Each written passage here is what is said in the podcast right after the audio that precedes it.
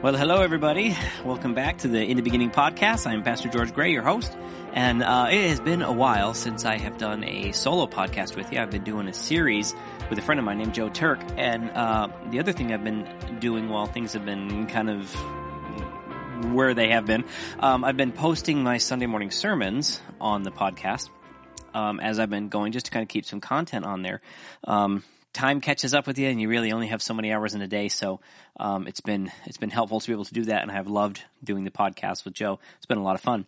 Um, but, um, uh, one of the things that happened last week is we've been, I've been doing this series on the, uh, it's a short series on the end times, um, and the church and not so much on end times doctrine, but on just end times conversations and and the role of the church within those conversations. And uh, last week the audio got kind of screwed up uh, in the message, and I didn't really feel comfortable posting it because uh, I really hate putting messed up audio on the on the podcast. So what I thought I would do this week is just sit down and kind of go back over it a little bit in this format because what this allows me to do uh, this allows me to actually spend a little more time with things because i'm not in a service when i'm in a sunday morning service i actually have to try to stay within a 40 45 minute time frame because we air those messages on the radio, and that's that's the time slot that we have. So I've got to kind of stay there.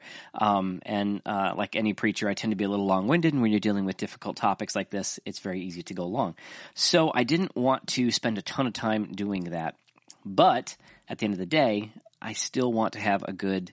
Uh, I hate to use the word product, but I think you understand what I'm saying, um, for people to listen to. So what I'm going to do today is I'm going to go back through that conversation of part two in this series.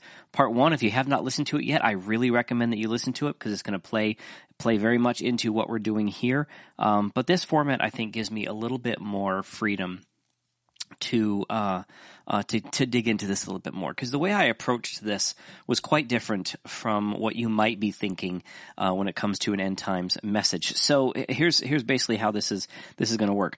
So the first week, what we did was we talked about um, the the problems with end times theory. There are so many end times doctrines and so many end times ideas. It's actually hard to keep it straight.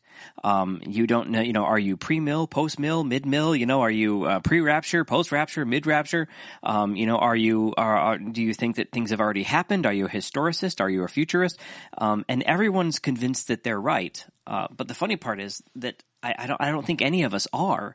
I mean, of course, I have my own views about end times. Of course, I do. I've been studying the Bible long enough. It's just a natural thing, um, and I'm sure most of you have your own theories about end times. But one of the things that we have to understand, and this is what I tried to get to last week, is that the Bible does not give us enough information to be absolutely 100% rock solid certain about what is going to happen in the end. We know the end will happen, and when it does, it will become clear to us what that is. But until then, it's actually not, we're not, I, I don't personally believe that we're actually capable of discerning 100% what the end will look like. I think we have an idea of what will happen around those times, but I don't think we have an idea what's going to happen directly at the end. Um, but we do know a couple of things, and this is what I got to in part two. Um, and one of the conversations I had with someone after this message was they weren't exactly sure how this fit into a discussion on the end times. They said, you know, it didn't feel very, uh, very like a part two um, uh, uh, to it. And I want to make sure that I, I clarify that because I totally understand how that can be the view but I need you to uh, to be thinking about something as we continue.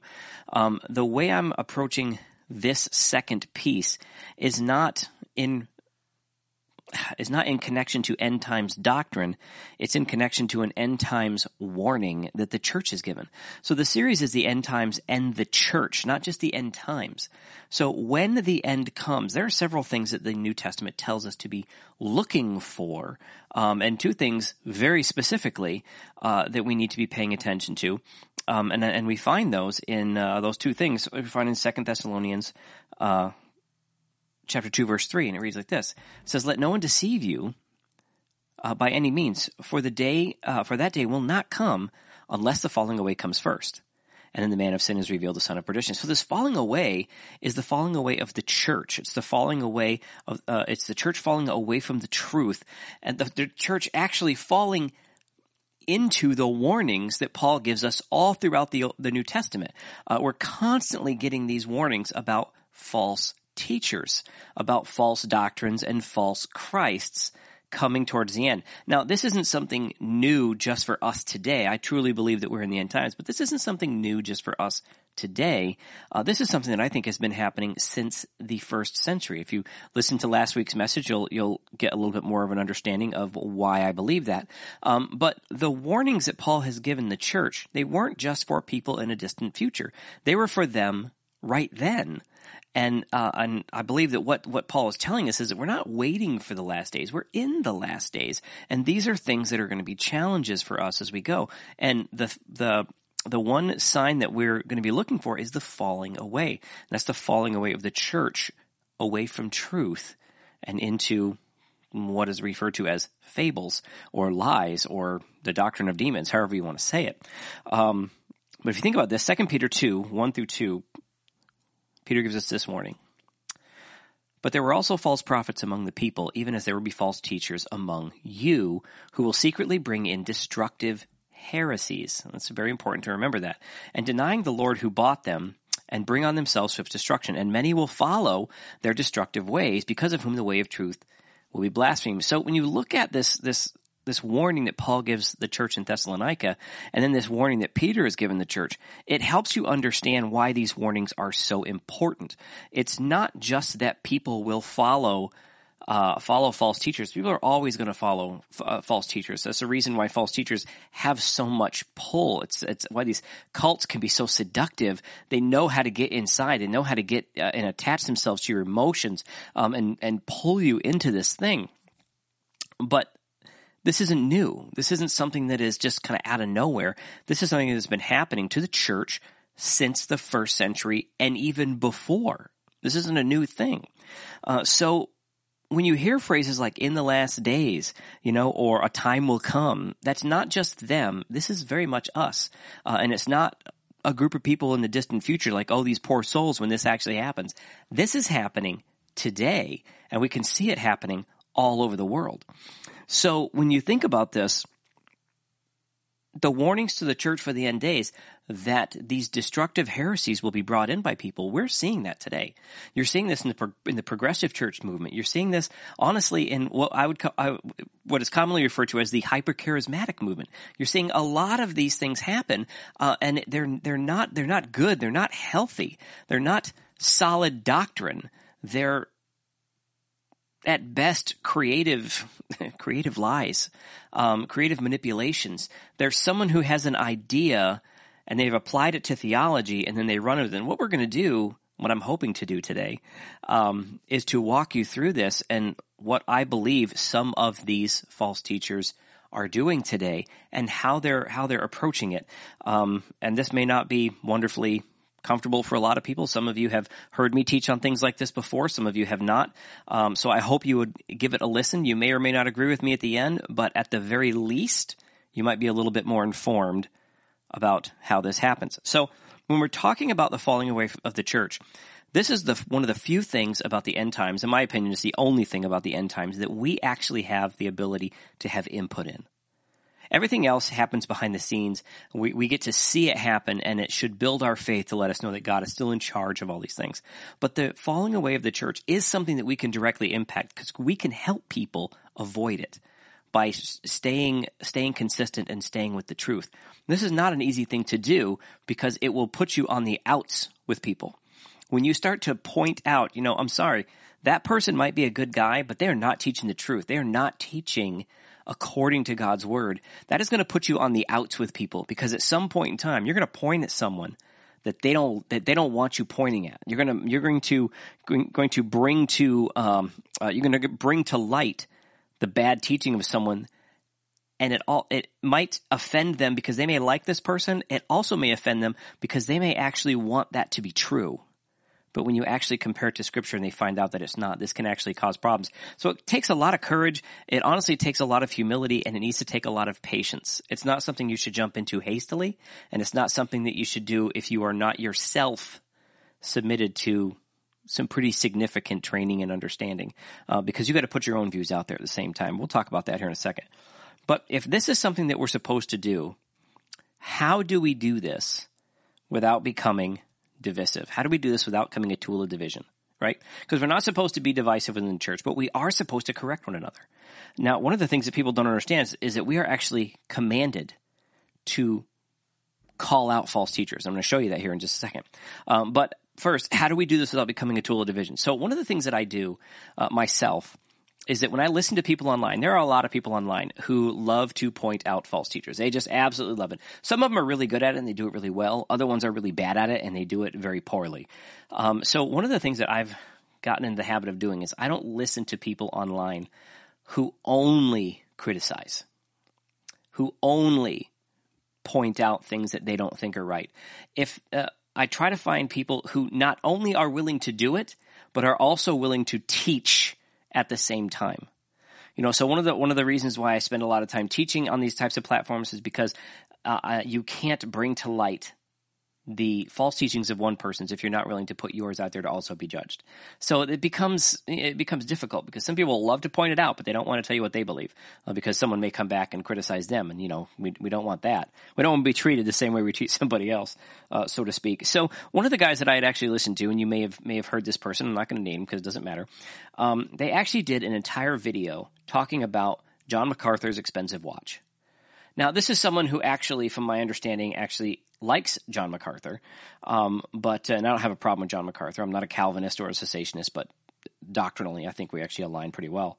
Um, but this person ridiculed him for like 15 minutes because he had, I think it was like a $5,000 watch on or something like that and you know how it, would, it was prideful and boastful and, and not right for someone his his his position to to to be putting something that you know that uh, that you know high, to be thinking of himself so highly and things like that. And it was a it was a very strange video.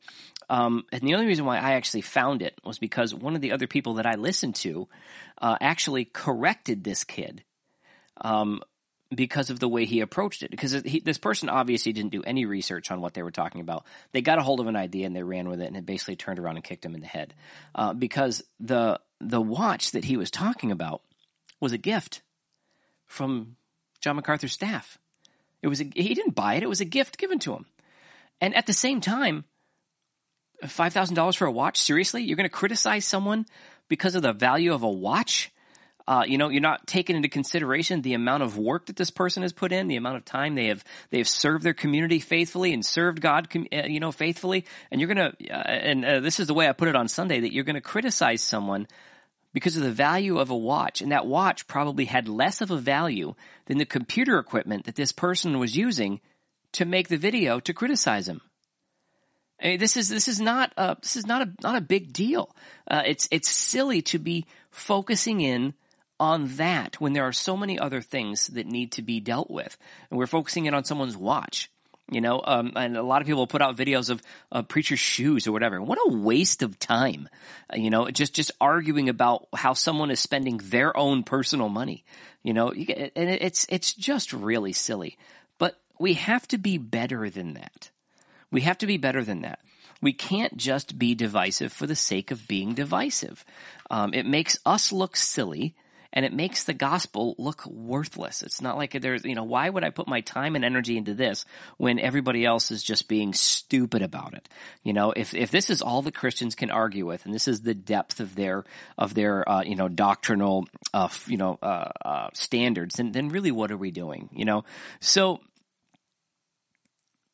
we have to approach this more carefully than just that. It, let's keep the things that are important important and keep the things that are not important not important, right?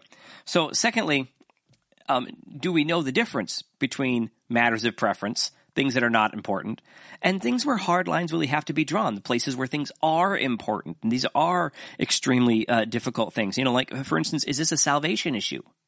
You know, is this something that I that, that is directly going to impact someone's relationship with the Lord? If it's not, then then what difference does it make? The style of music that you listen to when you're worshiping, it might not be something that I like, but I'm not going to tell you that you're not really worshiping because I don't know where your heart is in relationship to that. You know, there are guys online that I've I've listened to that actually I think teach very well, but they get on these on these side subjects of you know, oh, this person is uh, is is listening to rock music when they worship, so obviously this isn't godly. Now, granted, there are plenty of examples of churches out there that are not not worshiping whatsoever. At best, they're having a party on Sunday mornings. That's that's it's pretty clear that that, that that's what's going on. And um, but at the same time, you know what? Maybe that's pleasing to God. I don't know. Uh, so I'm not going to care about that. That's not going to be something that I'm going to draw attention to uh, because I don't know where their heart is in relationship to that. And honestly, they've got to stand before God for that on their own but what's being taught from the pulpit? That's that's the places where where I think the hard line needs to be drawn. What is actually being taught as doctrine? What is being taught as salvation? What is being taught in relationship to repentance and sin and uh, the the regenerative life and being born again? What is being taught about these things? I think that's where the line needs to be drawn, and the other stuff needs to just be left where it is. It's just not that important, you know. Um, being told what kind of clothes you can wear on Sunday mornings in order to be acceptable to God, or you know, you can't be a Christian if you drink Mountain Dew. Heaven knows, you know, Lord knows that. I mean, these are just the silly things that ends up end up happening.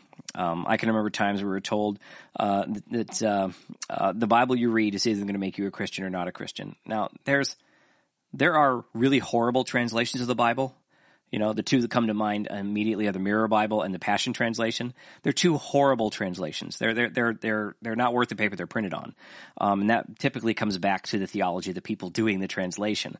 Um, but it's at the same time, if I have someone in my church who's reading the Passion Translation, I'm not going to grab it out of their hands and beat them with it. You know, I'm going to try to educate them as to what they're reading, and maybe get them into something that is more closely related to the truth of God's word and not something that's just made up by someone because that's the way they think it and what they think it should say. Uh, you know, how about things like the divinity of Christ, the doctrine of salvation, the Trinity, you know, things that are actually scripturally and biblically important, um, as opposed to things that just, they're just not that important. Um, they're not going to impact your salvation. Uh, how about this one? Do we understand that calling out false teachers, and I told you I was going to talk about this, that calling out false teachers is a biblical mandate because it is. Calling out false teachers is a biblical mandate. Now check this out. Ephesians 5, 8 through 11. it says, For you were once, you were once darkness, but now you're a light in the Lord. Walk as children of light.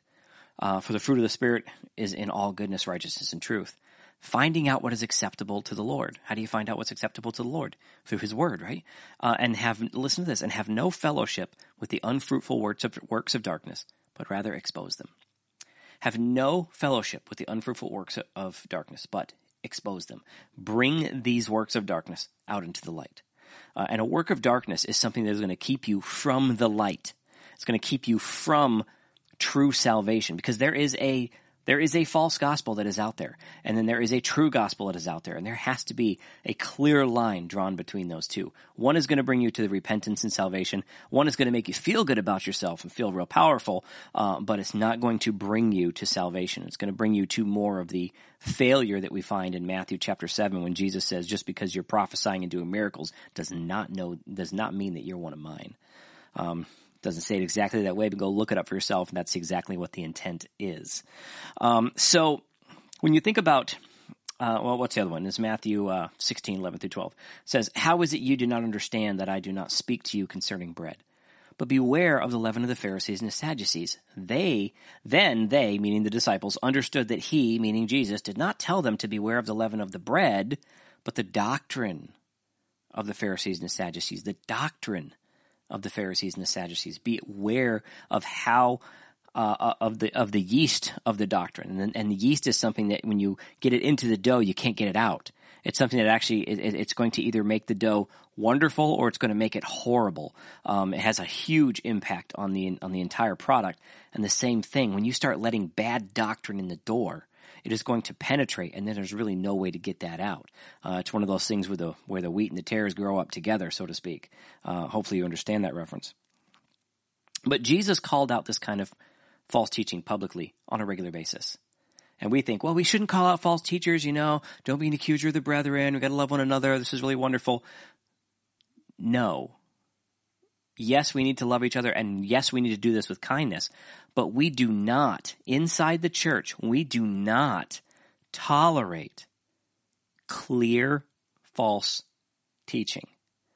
Things that are going to lead people away from the truth of Scripture and towards some sort of man made ideology that is either going to take you far away from who you should be in Christ, or take you away, uh, lead you to uh, to what is can only be looked at as a false Christ or a false gospel. Now, the bulk of the responsibility for guarding the gate, so to speak, rests in the hands of those who are called into called into the ministry, pastors, teachers, apostles, prophets, evangelists, things like that. Um, the the the fivefold ministry, the people who are supposed to be watching the gospel, paying attention to what's going on around them. Um, this is something that when when we spot this false teaching, we can't just, oh well, you know, maybe this is maybe, may, you know, maybe this is just a different way of looking at it. Um, if that's the case, then maybe you need to go back and study some more, uh, because we're supposed to not just feed the sheep.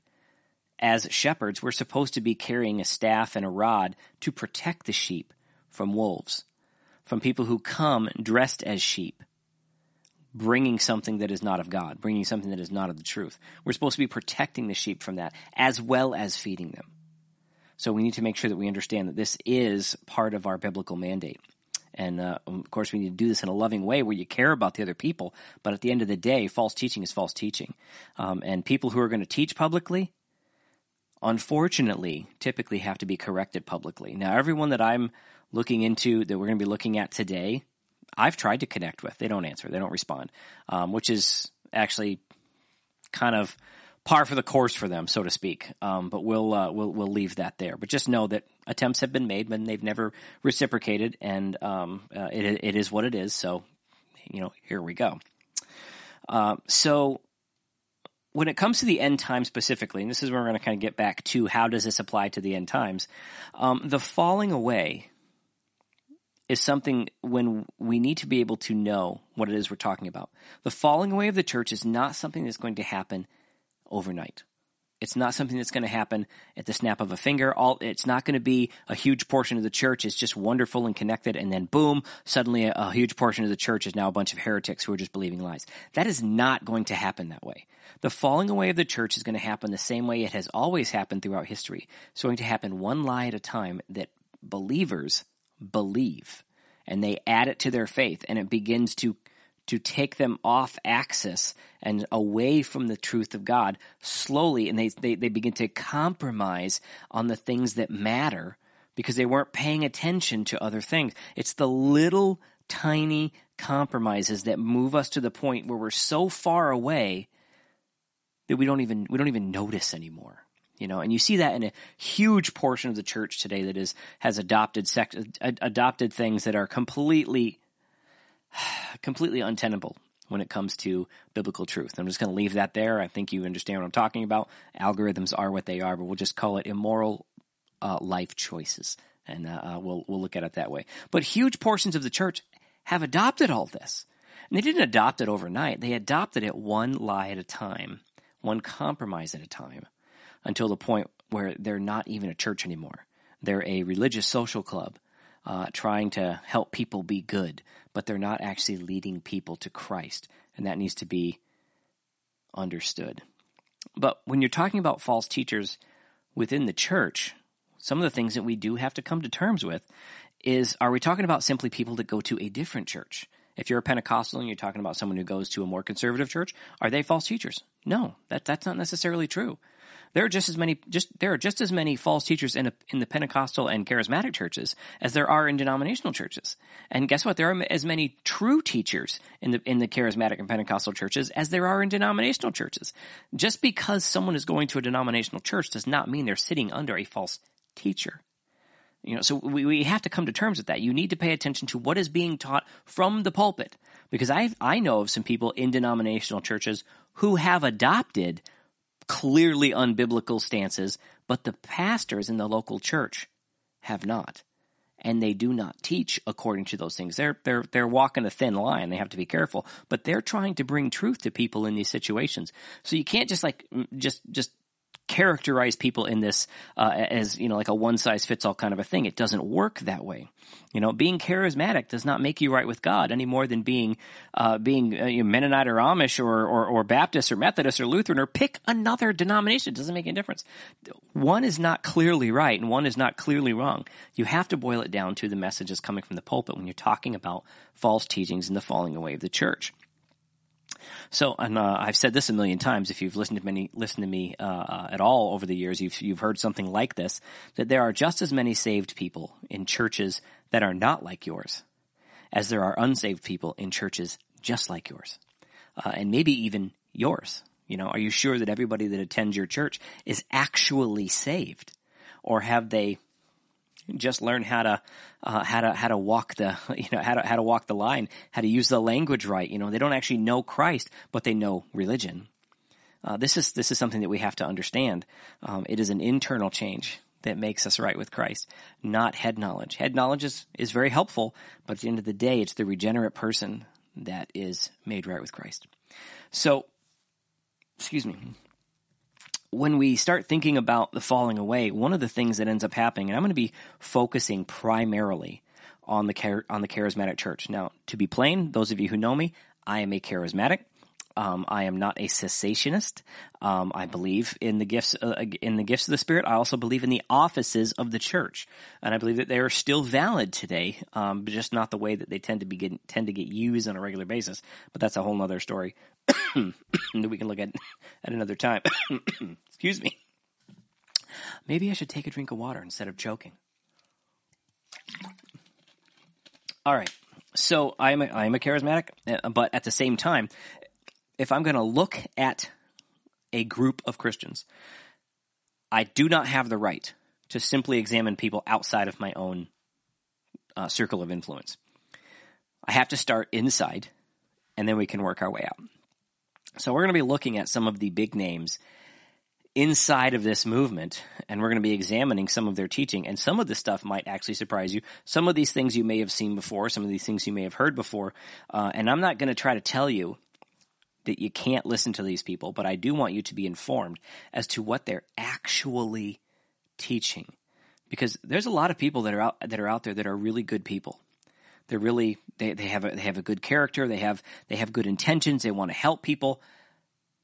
But the gospel that they're bringing is not the gospel of Scripture, and some of them even admit it.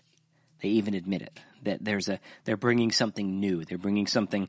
Uh, one group actually doesn't even refer it refer to it as the gospel message anymore. They refer to it as the gospel of the kingdom, and there's a reason for that. And I'm gonna I'm gonna try to help you understand that.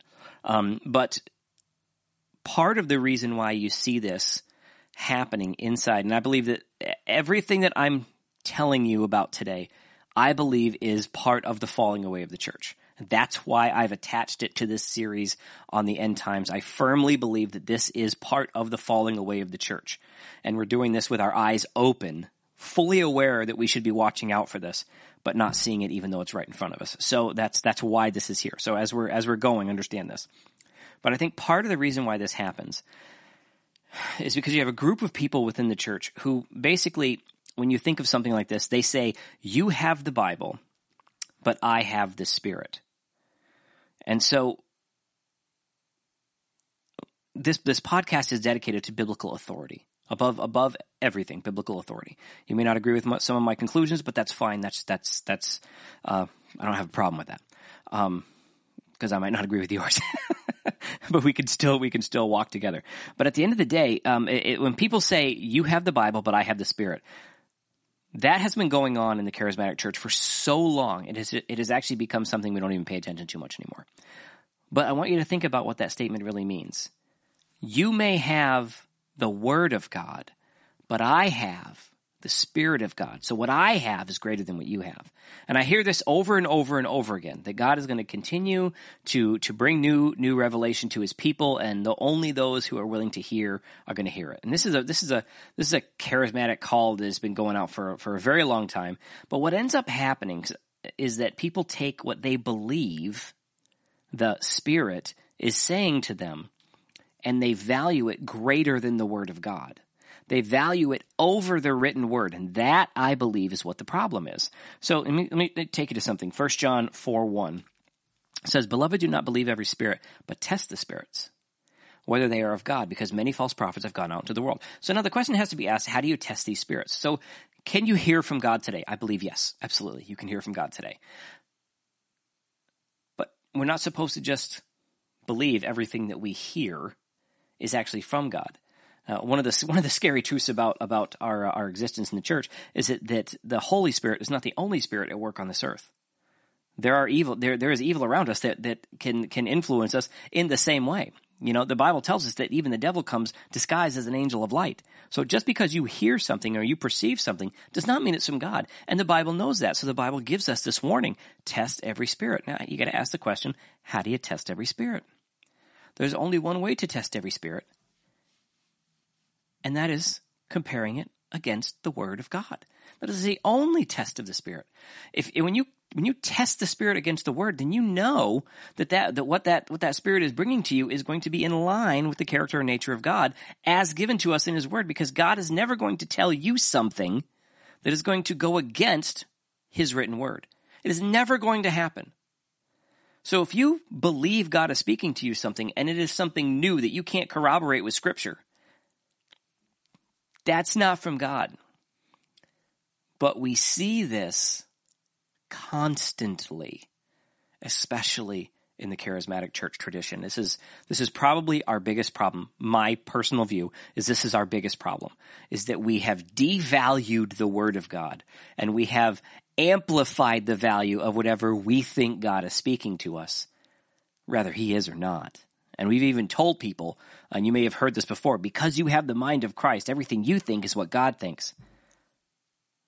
No, that's not. We're told through scripture over and over again not to trust us, not to trust our mind, not to trust our hearts because we are we are uh, we are undeniably wicked. We are broken in every way. So why would we trust ourselves over the written word of God? We shouldn't. We should be viewing everything we see and hear that we think God is doing into us through the lens of Scripture. But instead, too many of us are viewing Scripture through the lens of our experience and what we think God is teaching is is is telling us at the moment, and we can't do that. It is absolutely backwards. We are not. Uh, whatever voice is within is never going to be greater than the word on the page, and we need to come to that understanding. Otherwise, the the word of God has no authority and then God becomes some sort of schizophrenic because he believed one thing one day and something else another day. That's not how God is. The Bible tells us, uh, tells us, I think it's Malachi 3 6, that I'm the Lord. I do not change. He is the same yesterday, today, forever. So the only ones who can be wrong in that situation is us. So we need to come to terms with that. So there are a couple things that we can do in relationship to learning to spot false teachers so that we can actually try to keep as many on the path as possible. Because remember, the, the goal here is not to be right. The goal here is to be faithful. Uh, being right is, is, is not that difficult. Being faithful is hard. Okay? So when you think about this, um, a false teacher should not be confused with a false teaching. So when we're starting to look at, at how do you spot a false teacher within the church, a false teaching does not necessarily make someone a false teacher. Now that may seem like a complete contradiction, but let me help you understand what I mean. Um, when you go to Acts 18, 24 through 26, you read about Apollos. Apollos is actually a mighty man in scripture. He was an early first century evangelist. He actually partnered with Paul, but here's a cool thing about Apollos. Uh, and you're going to see, you're going to see this in what I'm going to read you here in just a minute. Apollos was not converted by Christ. Apollos was converted by John the Baptist. So he was converted before the cross. So he didn't understand the fulfillment of the cross.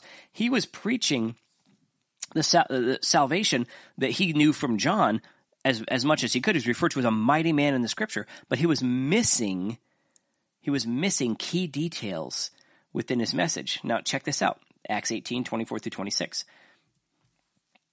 a certain man, a certain Jew named Apollos, born in Alexandria, an eloquent man and mighty in the scriptures, came to Ephesus. This man had been instructed in the way of the Lord, and being fervent in spirit, he spoke and taught accurately. So what he was teaching was was was was good. Uh, the things of the Lord, um, uh, though he knew only the baptism of John. Now that tells us, right there, that tells us that he was missing pieces. There was something, what he was teaching might have been good and it might have been true, but he was missing pieces, okay? So his teaching was not completely accurate, alright? So just see it. So in verse 26, what happens? So he began to speak boldly in the synagogue when Aquila and Priscilla, the two people that were following Paul at the time, heard him. Now listen to what happens. They took him aside and explained to him the way of God more accurately. They explained to him the way of God more accurately. So they took him aside, corrected the message. He corrected what he was speaking, and he went out and he kept kept kept preaching. So having not necessarily all the right details does not make you a false teacher. But one of the things I want to pay, I want you to see is in this context, one of the things that we can clearly see is a true teacher is correctable. They don't have to be right all the time. They don't have to be perfect. Anyone who speaks for a living or, or, or, or preaches or teaches knows at some point in time you're going to say something that isn't quite right. It might be just a slip of the tongue. It might just be your brain shut off for a second. It might be that you actually believe something that isn't actually accurate because that happens. But at the same time, What's going to happen when you get corrected? What are you going to do when someone actually brings the truth to you? How are you going to respond to it? That is, is the key. Apollos, a mighty man in the scriptures, allowed himself to be corrected, changed his message, and he moved on. Now, one of the things I want to point out here, I always, whenever I get a chance, I point this out. one of the people that corrected the mighty man of God was a woman. It was a lady. A lady corrected the mighty man. The mighty man listened, thanked her, and moved on. Okay? So we got to make sure that we're dealing with what a true false teacher is. Now, I want to give you three markers, okay, three things that you can see in the life of a false teacher as opposed to someone that just has a not necessarily 100% accurate message, okay? Other than just being correctable. False teachers don't allow you to correct them. It's just a natural trait. You're always the one that has it has it wrong. You're always the one that uh, uh, that isn't seeing it or understanding it right. Or my favorite trait of a false teacher is that you are just not spiritual enough to understand the mysteries of God the way they do. Okay, whatever. So I just when I find people like that, I typically just move on because it's not worth it's not worth the argue the argument. Um, but here's a couple things to be thinking of. The first first one is this: a false teacher is one who teaches from a source other than Scripture. Uh, so think about that. A false teacher is one who teaches from a source other than Scripture. So in 2 Timothy 3, 16 and 17, it says, All Scripture is given by inspiration of God and is profitable for doctrine, for reproof, for correction, for instruction in righteousness that the man of God may be complete, thoroughly equipped for every good work. So someone who is actually trying to honor God through the ministry of the scripture is going to, through the ministry of, of, uh, of reconciliation through the gospel is going to stay connected to one thing above all, to the scriptures. The scriptures our, are our our primary guide. They are the go-to for all of our answers. If we want to know if this is right or that, or, or, or, if something's wrong, we go to the scriptures, not how we personally feel about it. How we personally feel about it is irrelevant. What the scripture says about it, that is what we're supposed to be paying attention to. So whether your pastor or denomination or your church or your, or your people that you hang out with agree or not, it doesn't matter if scripture says it's wrong, it's wrong. If scripture says it's right, it's right. Period. That's where we need to come back to. So I want to show you a clip of a couple of things being taught, and then we're going to talk a little bit about it. And hopefully, this is going to come up correctly. Um, so, yeah, so here you go. I think it's interesting that the Bible doesn't include a list of the apostles' teaching because I think, I think there are things that are always true, but there are also things that he is saying now that he wasn't emphasizing in a previous season. So it's difficult to expect the same fruit of the early church when we value a book they didn't have more than the Holy Spirit they did have. it's not Father, Son, and Holy Bible. So, in that particular clip right at the end, one of the things that Bill Johnson does is he goes on to talk about because uh, you got to give you make sure you don't take these things out of context, but the the shorter clips are because some of these churches have begun suing people for using different different pieces uh, of their media uh, because they don't like being examined. um, but one of the things Bill Johnson will do in that in that last clip uh, is he'll talk about the truth of Scripture, and he'll talk about how Scripture is definitely is definitely the Word of God. But then he goes to what you heard at the end. It's the voice of the Spirit that is important, not the word on the page. Now, one of the hallmark sayings in uh, uh, in in Bethel is that you have to be willing to go what they call off the map, uh, and what they mean by that is you need, that the Bible is only the beginning of understanding, and you have to be willing to take risks and go beyond what the Bible is teaching to to to really get the good stuff. Now, I can't even begin to tell you how dangerous that is because there is no there is no path there. The only thing that is there is if it feels right, don't think twice. And that is not scripture. That is not the gospel. That is not what Christ has empowered us to do. Uh, but there are reasons why he believes this way. We're going to get to it here in the next section. But when you look at this, I, I got to ask the question how can anyone calling themselves a pastor, calling themselves a man of God, actually tell people with a straight face not to put their full trust in the written word of God. Now that first clip that you saw when he said, you know, there are things that were always true and then there are things that God is emphasizing today, when he says that he, that he's glad that the Bible doesn't conclude a list of the apostles' teachings, I have to laugh at that.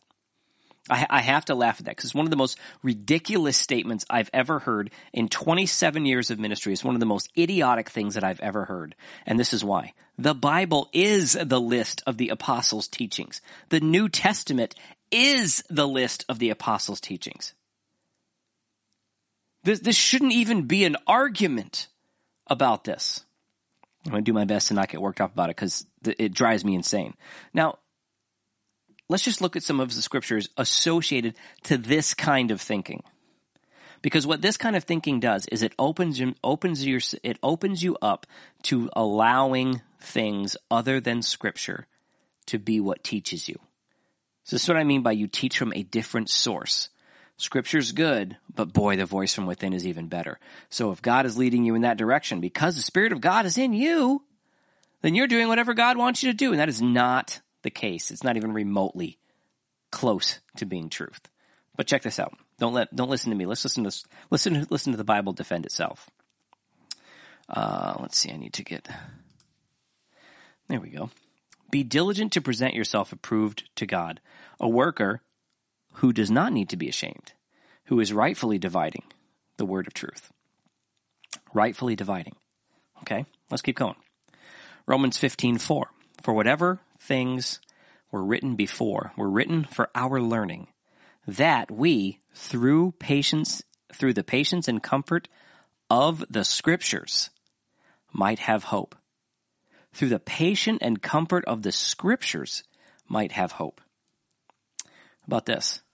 How can a young man cleanse his way? By taking heed according to your word. You want to know how to live right? You go back to the scriptures, not what the voice inside you is going to, going to say. Because an interesting thing is, I can talk myself into anything. If, if I want something to be right, if I want to justify an ungodly behavior in my mind, I am the one who's going to be able to do it. There's no one more capable of deceiving me than me. So we go back to the Word of God as our only source. How about this one? Sanctify them by your truth. Your Word is truth. Now, one of the things that, that Bill Johnson said in this, in this, in these clips was, you know, why would we value a book they didn't have in the first century over the spirit that they did have? And that actually begs the question, is that, that a historically accurate statement? Did they not have scripture or even collections of scripture at that time. Now we know full well that the church had the Old Testament writings throughout throughout the first uh, the first century. That wasn't that's not even not even debatable. But did they have the New Testament writings? Well, the answer might surprise you, but the the the, the bulk of the the bulk of them they did have. The, most of the ones that we have today, they did have, and they actually referred to them as scripture. So let me give you an example. This is uh, 2 Peter 3, 14 through 16. It says, therefore, beloved, looking forward to these things, be diligent to be found by him in peace without spot and blameless. Okay? And consider that long, that the long suffering of our Lord is salvation, as also our beloved brother Paul, so this is Peter talking about Paul, okay, according to the wisdom given to him, has written to you. According to the wisdom given to Paul, he has written to you, as also in all his, what's that word? Epistles epistles. That's what we call them today. That's what we call them today in relationship to our Bible. They, they were the same thing. The writings of Paul's, the letters to the churches, they're referring to them as epistles. And let's keep going. It says, speaking in them of these things in which are some things hard to understand. So look, some of these things are really difficult. But listen to this last part. Which untaught and unstable people twist to their own destruction, as they do also the rest of the scriptures. Now listen, read that last part again. As they also do the rest of the scriptures.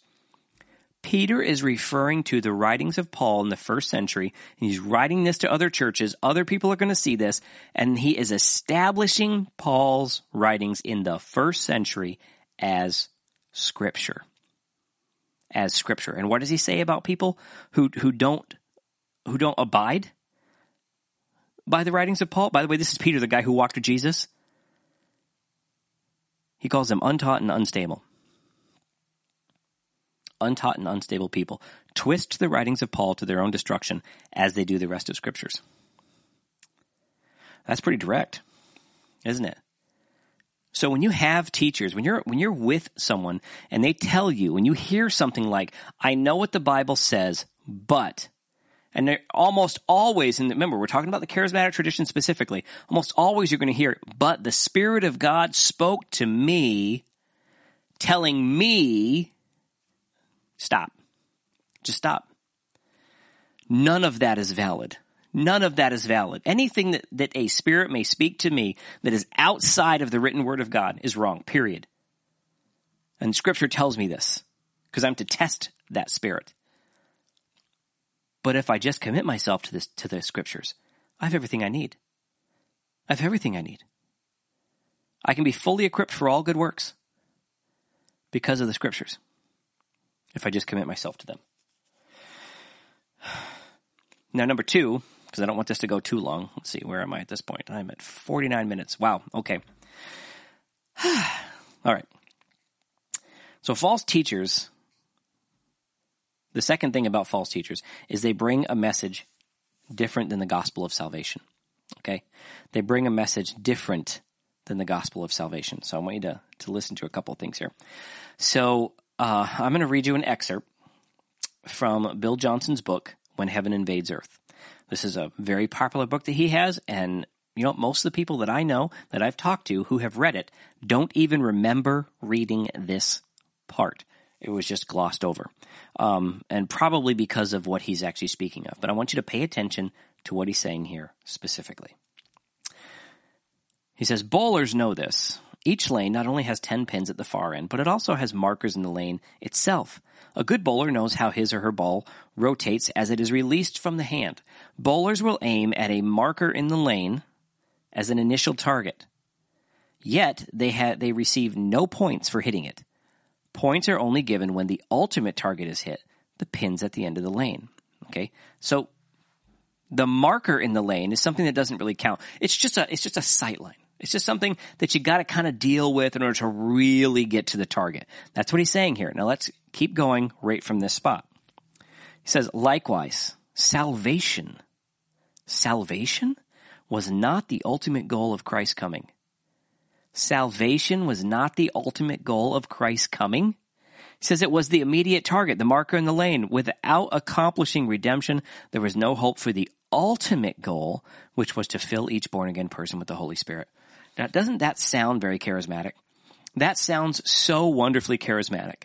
It is also completely contrary to everything that scripture teaches us about Jesus.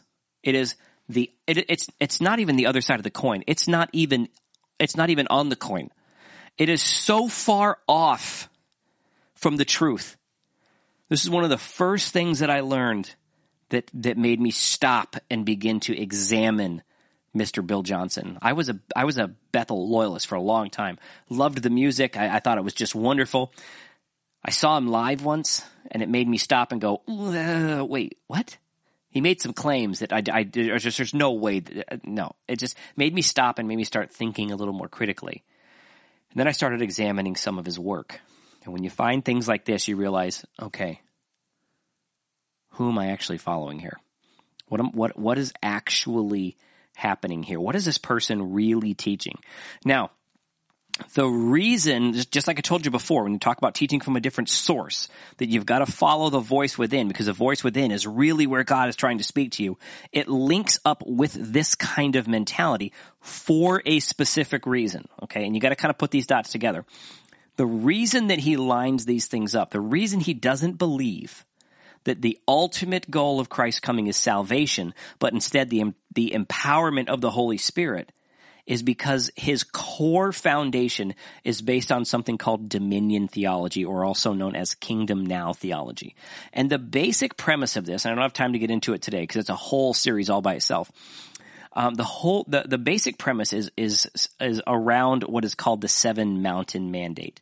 Uh, now, the seven mountain mandate, just real cliff notes, is basically there are seven essential areas of influence in the world, and that is the responsibility of the church to make sure that we have people in those areas of influence, like music and government, and society and finance and things like that. So it's it's it's it's not the seven mountains by themselves. I don't have an issue with that. They are real areas of influence, and the church should have people in those areas to keep influence in those those those um, th- those key areas of our world. But that's not what he's talking about. Dominion theology is that the reason why we have to take these mountains, and that's the terminologies they use, we have to take these mountains, is because it is our responsibility as Christians, this is what they teach, it is our responsibility as Christians to make the earth like heaven so that Jesus can come back. So we are supposed to become so spiritually powerful, okay, so spiritually capable, so commanding of the, of the spiritual forces in this world that we can actually make this world like heaven so Jesus will return. That is a foundational teaching of dominion theology, kingdom now theology, and that is a core principle taught and believed by Bill Johnson and, and his his organization, uh, Bethel Bethel Redding. All of their theology is based around that. It's based around that. It's based around your ability to become some sort of spiritual giant so that you can command things like healings, you can command things like prophecy, and you can you get to tell the Holy Spirit what to do instead of the other way around in order to make this thing happen. So when you read things like this, that's the goal.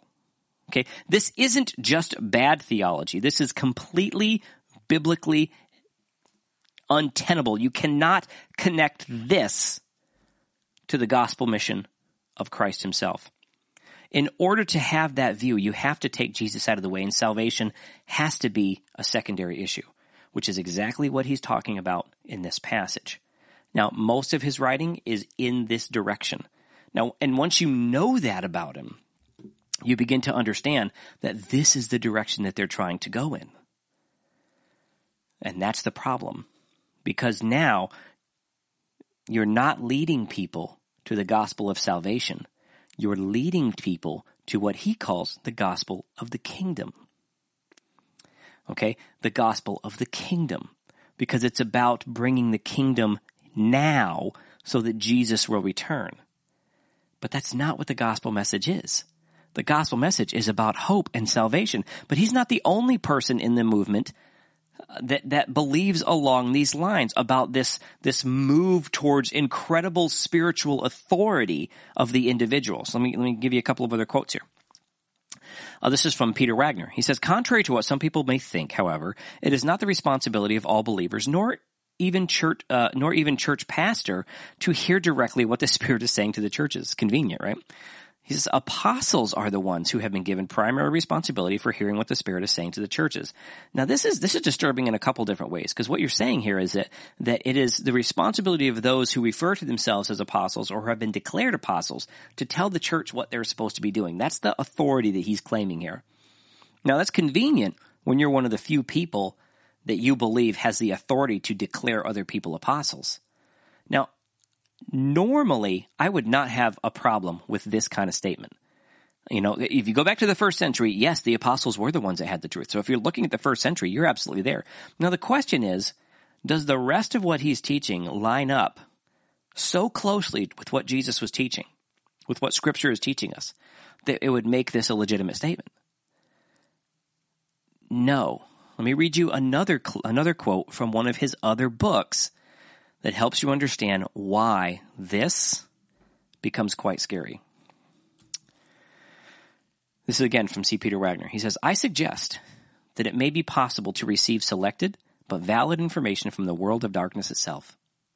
Certain people such as shamans, witch doctors, practitioners of Eastern religions, New Age gurus, professors of the occult on university faculties are examples of the kind of people who may have much more extensive knowledge of the spirit world than most Christians have.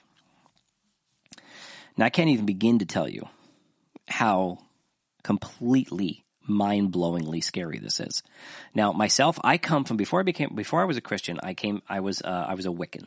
I was following, uh, you know, I have, you know, I'm, I'm short. I have red hair, so I, I knew I had this sort of Scottish Irish background. So I was in college. I started playing around with witchcraft, and so I got into it at that point. So when I became a Christian, I had a pretty extensive understanding of the of the world of darkness that he's talking about here, and the idea that a Christian can even consider Consider the idea that we can learn something useful from that world is mind blowing. It is absolutely mind blowing that this could even be a consideration. But I know other people in the church who completely agree with this. And it is terrifying. It is absolutely terrifying. But it doesn't surprise me because Bethel Church endorses a lot of pagan practices. I won't get into it now, but everything from tarot cards to Ouija boards, as long as you put a Christian name on it, you know, destiny cards and angel boards, you may have heard those terms. Those are pagan practices, folks. Um, it's, it's, it's scary to see it, but this is the difference between the gospel of salvation and dominion theology thinking uh, that leads you in a different direction. So I'm going to play you another clip uh, of a, few other people talking about this in the same direction. A different message than the gospel of salvation and delegitimizing the actual scriptures. So we'll take a look at this. You might recognize some of these people. Peter, James, Paul elected to unhitch the Christian faith from their Jewish scriptures.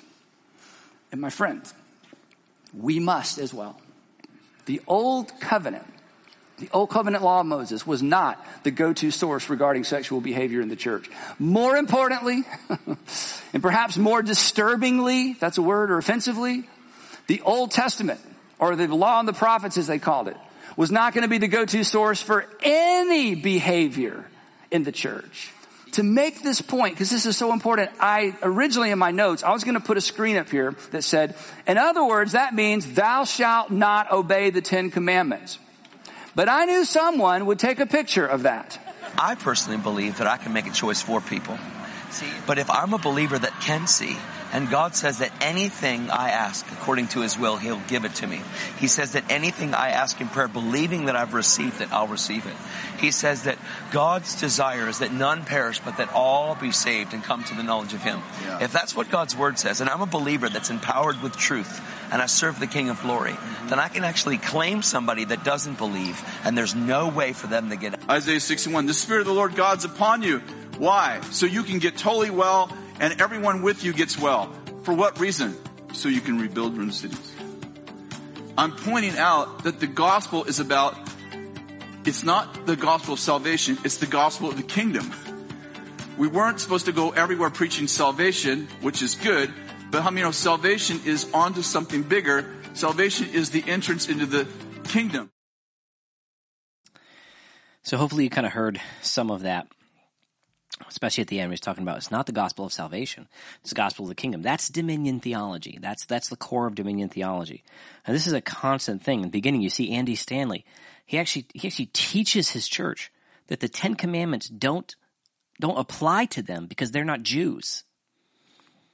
The Ten Commandments don't apply to you because you're not Jews, really? Have no other God before uh, be, before me. Um, uh, uh, uh, you know, don't murder, don't steal, don't lie, honor your mother. These things don't apply to me because I'm not a Jew. Are you serious? I think this falls under the destructive heresies that we were talking about earlier. So just in those clips, you look at the Ten Commandments are no longer valid for today. At least that's what they're trying to say that Jesus didn't come to bring salvation. And then you have Todd White talking about being able to claim someone's salvation for them because he just asks God for it. Um, do these guys know anything about the gospel mission? Do they understand salvation at any level? Do they actually know what they're talking about? Because it doesn't look like it, doesn't sound like it. Because they're, now they're talking about something completely different, which the Bible refers to as false Christs. Uh, to the point where we even hear C. Peter Wagner talking about getting spiritual advice from the demonic. I mean, I, I don't even know how to how to approach that. But if we go back to Scripture, if we go back to biblical authority, we can see how God is warning us about this from the very beginning, and how this can apply to what we what we were talking about, the falling away of the church. Well, how can the church combat this in relationship to the end times? Well, listen to this. John 3, 16, uh, 3, verse 16 through 18. Uh, let me get, uh, here we go. It says, For God so loved the world that he gave his only begotten Son, that whoever believes in him should not perish, but have everlasting life. For God did not send his Son into the world to condemn the world, but that, look, look, look, but that through, uh, but that the world through him might be saved. Might be saved. This is the reason Jesus showed up. It says, He who believes in him is not condemned, but he who does not believe is condemned already, because he has not believed in the name of the only begotten Son of God. Now it'd be interesting if this verse said, but that, you know, the, God didn't send his son to condemn the world, but to empower believers with the, with the Holy Spirit. That's not what it says. We're told over and over again, the purpose of Jesus coming was that the world through him might be saved. That is the only message that we have. The only one that matters. How about John 10 9? I am the door. If anyone enters by me, he will be saved and will go in and out and find pasture. Jesus says, I am the way and the truth uh, and the life. No one comes to the Father except through me. How about this? Uh, do not think that I came to destroy the law or the prophets. I did not come to destroy, but to fulfill. Surely I say to you, till heaven and earth pass away, not one jot or tittle will by no means pass away from the law till it all is fulfilled. Whoever therefore breaks one of the least of these commandments and teaches men so shall be called least in the kingdom of heaven. But whoever does and teaches, uh, whoever does and teaches them, he shall be called great in the kingdom of heaven. These are things absolutely contrary to what these guys are teaching.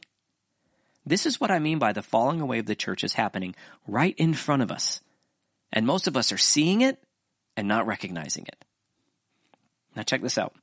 Deuteronomy 18, 9 through 13, all the way back to the Old Testament. Says, When you come into the land which the Lord your God has given you, you shall not learn to follow the abomination of those nations. There shall not be found among you anyone who makes a son or daughter pass through the fire, talking about child sacrifice. You can relate that to abortion today if you want to, because it fits.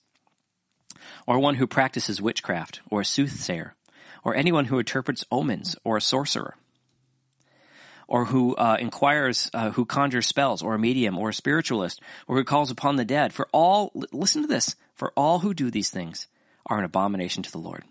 But look at that right at the bottom, verse 13. But you shall be blameless before the Lord your God. How can a man of God say that we can learn things from people in places of darkness when Scripture itself says that all who do these things, all who are associated with these things, are an abomination to the Lord? How do we make that jump? We make that jump one small compromise at a time, and we make it because we believe as Peter Wagner does, as Bill Johnson does, as many other people in that organization do. And by the way, that organization is referred to as the New Apostolic Reformation. If you're not familiar who, with who they are, there's plenty of information out there. You can go look it up. It's the it's the Dominion theology. It is a counter theology to the to the to the gospel of Christ. It is a false theology. It is a false gospel. People are eating it up. They love it because it makes them feel powerful. Okay, last one because this is getting long. I apologize for that. A false teacher has a different end goal of our faith. A false teacher directs people. So the end goal of our faith is to remove ourselves and to be obedient to Christ. It's the constant death of self and the constant adaptation, uh, uh, uh, bringing ourselves in alignment with the character and nature of God found through the Word of God. That's that's the process of the Christian life. But a false teacher has a different end goal for faith. It's not to make you more humble and make you more of a servant. It's to make you more powerful and to make you more uh, more of a force, more of a uh, uh, more of a spiritual tool than it is to make you humble, to make you less. To go back to what John the Baptist says, I've got to decrease so he can increase. So think about this. I'm going to show, well, I'm going to show you one more clip and we'll, uh, uh, we'll quickly walk through it because I don't want to, I don't want to belabor this. Um, so here you go. Here's, here's another clip. See, if Jesus didn't do what he did as a man, there's nothing for us to model.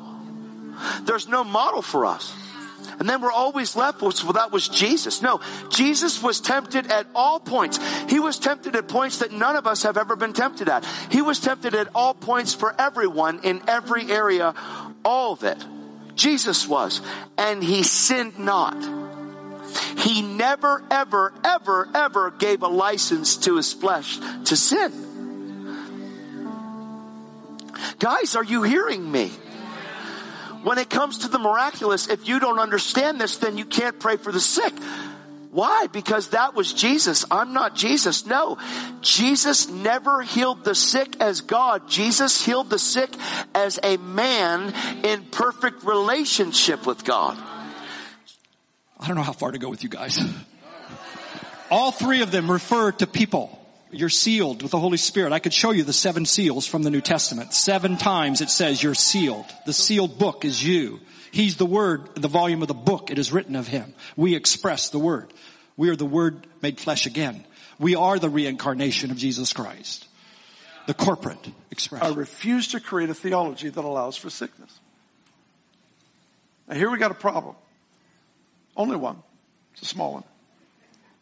The apostle Paul gives a warning in Galatians.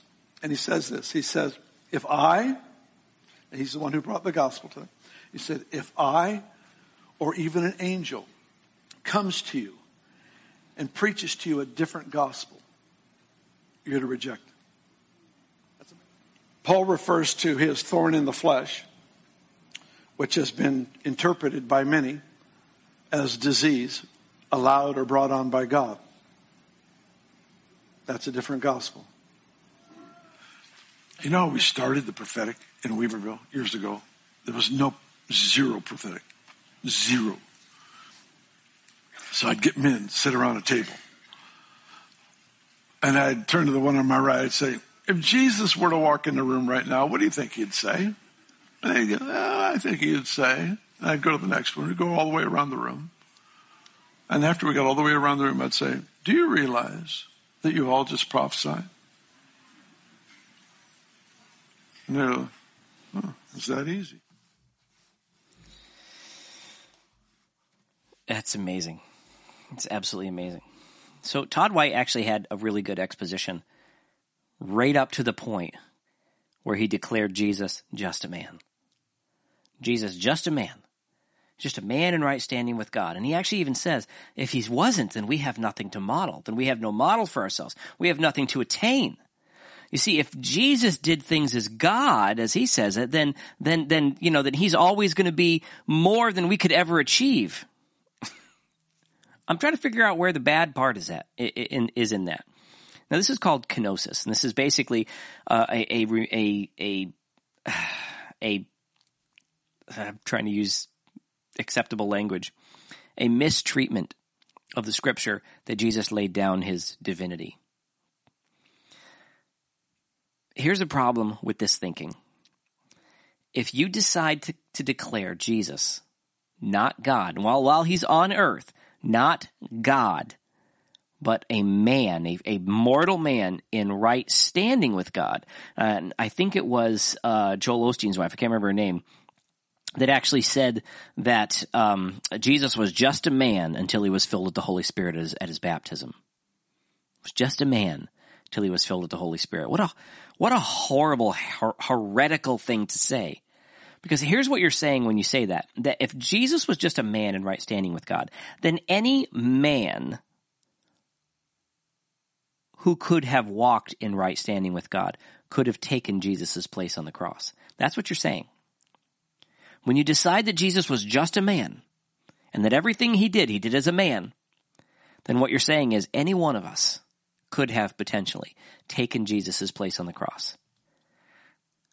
I can only see that as heresy. I can only see that as a complete and total mis- misinterpretation of the plan of God and the purpose of God and the, the, the prophecies associated with Christ. If Jesus was just a man, are, are you kidding me? Jesus came to do what no man had the ability to do, and he did it as God. He laid aside his divinity because he didn't put himself in a special place, but he absolutely, absolutely walked in power that we would never have. I can't think of anyone on the planet who's ever walked up to someone who was possessed by a legion of demons and had that had that legion of demons beg that person to allow them to go into a herd of pigs because they didn't want to be tormented by them. You're so powerful that I can't even stand to be in your sight. Let us go into those pigs so that we can just get away from you. Are you telling me that that that a, a man in right standing with God would have that power? Give me a break. Give me a break. That is wishful thinking at its worst. Jesus was God, and that was the point. That was the point. God paid the price that we were not able to pay, and He paid it through the life of His own Son. I'm going to leave that just there. Let's take a look at a couple scriptures that help us understand this a little better. 2 Corinthians 12, 1 through 7. Now concerning spiritual gifts, brethren, I don't want you to be ignorant. You know that you were that you were Gentiles carried away by these dumb idols, however you however you were led. Therefore, I make known to you that no one speaking by the Spirit of God calls Jesus a curse, and no one can say that Jesus is Lord except by the Holy Spirit.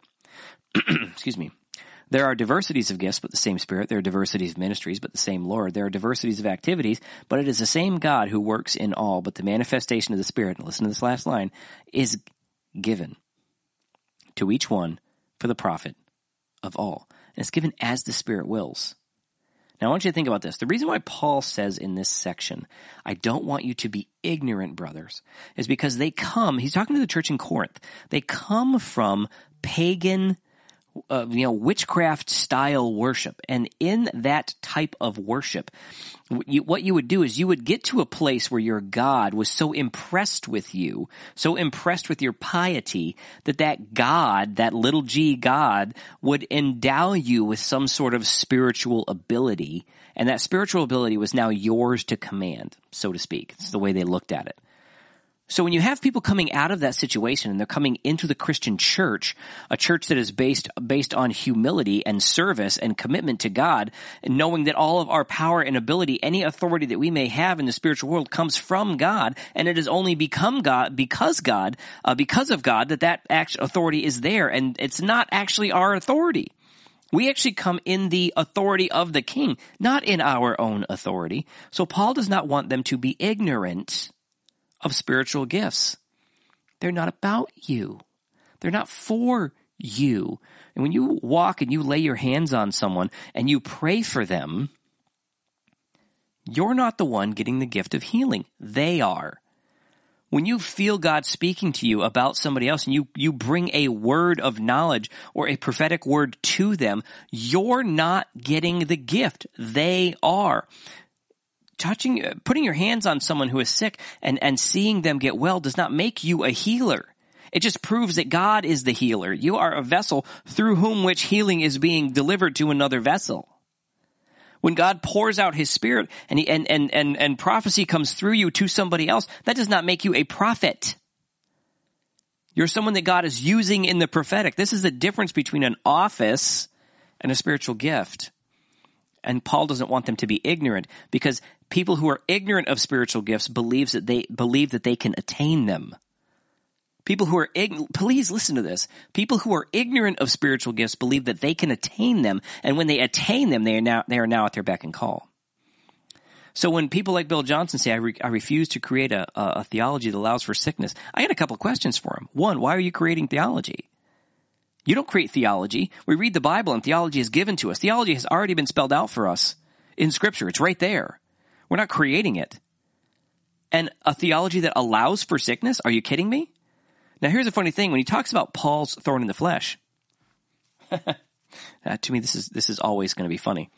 When he talks about Paul's thorn in the flesh, Paul's thorn in the flesh, historically speaking, uh, it is believed that he had bad eyesight.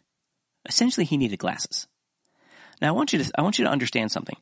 From the stage, Bill Johnson, who is wearing glasses, is criticizing someone from the first century before glasses were invented who needed glasses, claiming that God would never allow a servant of his to need something like that while he's wearing glasses on the stage. By the way, in his own family, in his own children, in his own in his own immediate family, there are hearing issues, there are cancer issues, and there are you know, multiple people wearing glasses and wearing hearing aids. So now let me get this straight. O mighty man of God who cannot, uh, won't allow a theology that allows for sickness, who has sickness through his own family and on his own body, the very person who he's criticizing in terms of that sickness has the same, had the same affliction in the first century before the solution that he's wearing on his own face for the exact same sickness. Are you kidding me? I mean, think about this. This is just, this is just ridiculous. But this is why Paul doesn't want us to be ignorant of these things. We're supposed to pursue a relationship with Christ. The spiritual gifts come and go as the Spirit pleases. They're not at our beck and call. The Holy Spirit is not at my beck and call. I don't tell the Holy Spirit what to do. And the people who think they do, Oh, absolutely. Every time I lay hands on someone, they're, they're healed. Please let me know if you're one of those people because I will buy you a plane ticket and send you out to St. Jude's Children's Hospital or to any other major, uh, uh, you know, injury uh, facility around the world. I will personally fly you there and put you up in a five star hotel if you will empty that hospital, please. But the problem is none of them will do it because they all know that these gifts are not at their beck and call. They are at the behest of the Lord himself. And sometimes the answer that God gives us is no. So this, this idea is just absolutely ridiculous, but this is the difference. You want to, per, you want to push people into a place where they become the source of power. They become the ones who wield the authority. They become the ones with all the answers. When in fact, it's not the case. How about this one? Romans 10 9. If you confess with your mouth the Lord Jesus and believe in your heart that God raised him from the dead, you will be saved. Confess with your mouth the Lord Jesus. Oh, this, this is a pretty clear theology, isn't it? Isn't it pretty simple? How about this one? Oh, uh, let's see. Oh, yeah, I'm sorry. I'm moving right along. Uh, Acts 4:12. Nor is there salvation in any other, for there is no other name under heaven given among men by which we must be saved. So if just if, if any man could have taken the place of God, then why do we have scriptures like this? Uh, could it have been if you confess with your mouth uh, uh, that that that John or Bob or Tom or Harry or whoever else you think was good enough to to be on the cross uh, uh is Lord? Can we really believe in our mind, even for a second, that another name could have been put in that place? No, of course not. There is no other name, and there never never has been. There never will be. It's a very simple fact that Jesus came to bring us salvation. Jesus came to bring everything that we, that we were going to need. Jesus came to bridge the gap between us and heaven. And that gap is sin. Jesus came for the purpose of salvation. And the end goal of that relationship is us connected to Him, not our personal gain in authority and spiritual power or however we want to say it. It's got nothing to do with it. Okay, I don't think I need to keep going because um, there's plenty that can be done. But this is what I mean by the falling away of the church. The falling away of the church is not something that is going to happen. Uh, I've said this from the from the beginning. This is not something that's going to happen immediately. This is something that's going to happen slowly. This is going to happen one fallacy at a time when we refuse to recognize when people are going off. They're going off center. They're going away from the truth. They're going away from the reality of salvation through Christ and Christ alone. 2 Timothy 4. 1 through 5 says, I charge you therefore before God and the Lord Jesus Christ, who will judge the living and the dead at his appearing in his kingdom. Preach the word. Look at this. Preach the word. Be ready in, in season and out of season. Convince, rebuke, exhort with all long suffering and teaching. For the time will come when they, uh, when they will no longer endure sound doctrine, but according to their own desires, their own desires, because they have itching ears, they will heap up for themselves teachers, and they will turn their ears away from the truth and turn aside to fables. They will turn aside to fables. But you, be watchful in all things, endure afflictions, do the work of an evangelist, fulfill your ministry. What was the ministry that Paul was talking about there? What was he encouraging Timothy to do?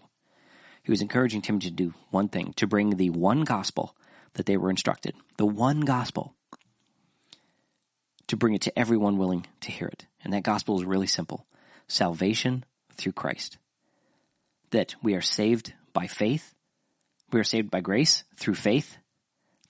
Well, as the reformers would say it, we were saved by grace alone, through faith alone, in Christ alone, according to Scripture alone.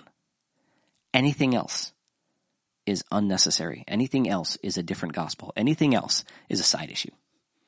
If we stay focused on that, we know exactly what we're supposed to be doing. And if we stay focused on that as a church, then we are more that more likely to keep people from what we are told is coming, to keep people from this falling away. But when we start getting we start turning our ears away from the truth and we start turning our attention to fables by false teachers. False teachers are people in the church. We can see that. It's happening all over the place. I think we put ourselves in a place where we become not someone who should be aware of the falling away of the church, but we become supporters of the falling away of the church uh, because we refuse to stay focused on the truth. And the truth is Christ and Christ alone. So I hope that helps. I hope that was uh, useful for you. I apologize that it was as long as it was. What do we got? Oof. Yeah. So uh, you might have watched this in two settings. Um, Lord bless you. Have a fantastic evening. And uh, yeah, um, stay tuned for uh, you know more podcasts down the road. I'll be doing some more uh, work with my friend Joe coming down the road. We got some really interesting uh, tag team podcasts there for you. We're going to be talking about we just released one on women in the ministry. I hope you had a chance to look at that. We're going to be talking about tithing next because, hey, if you're going to do controversial issues, why not tackle that one?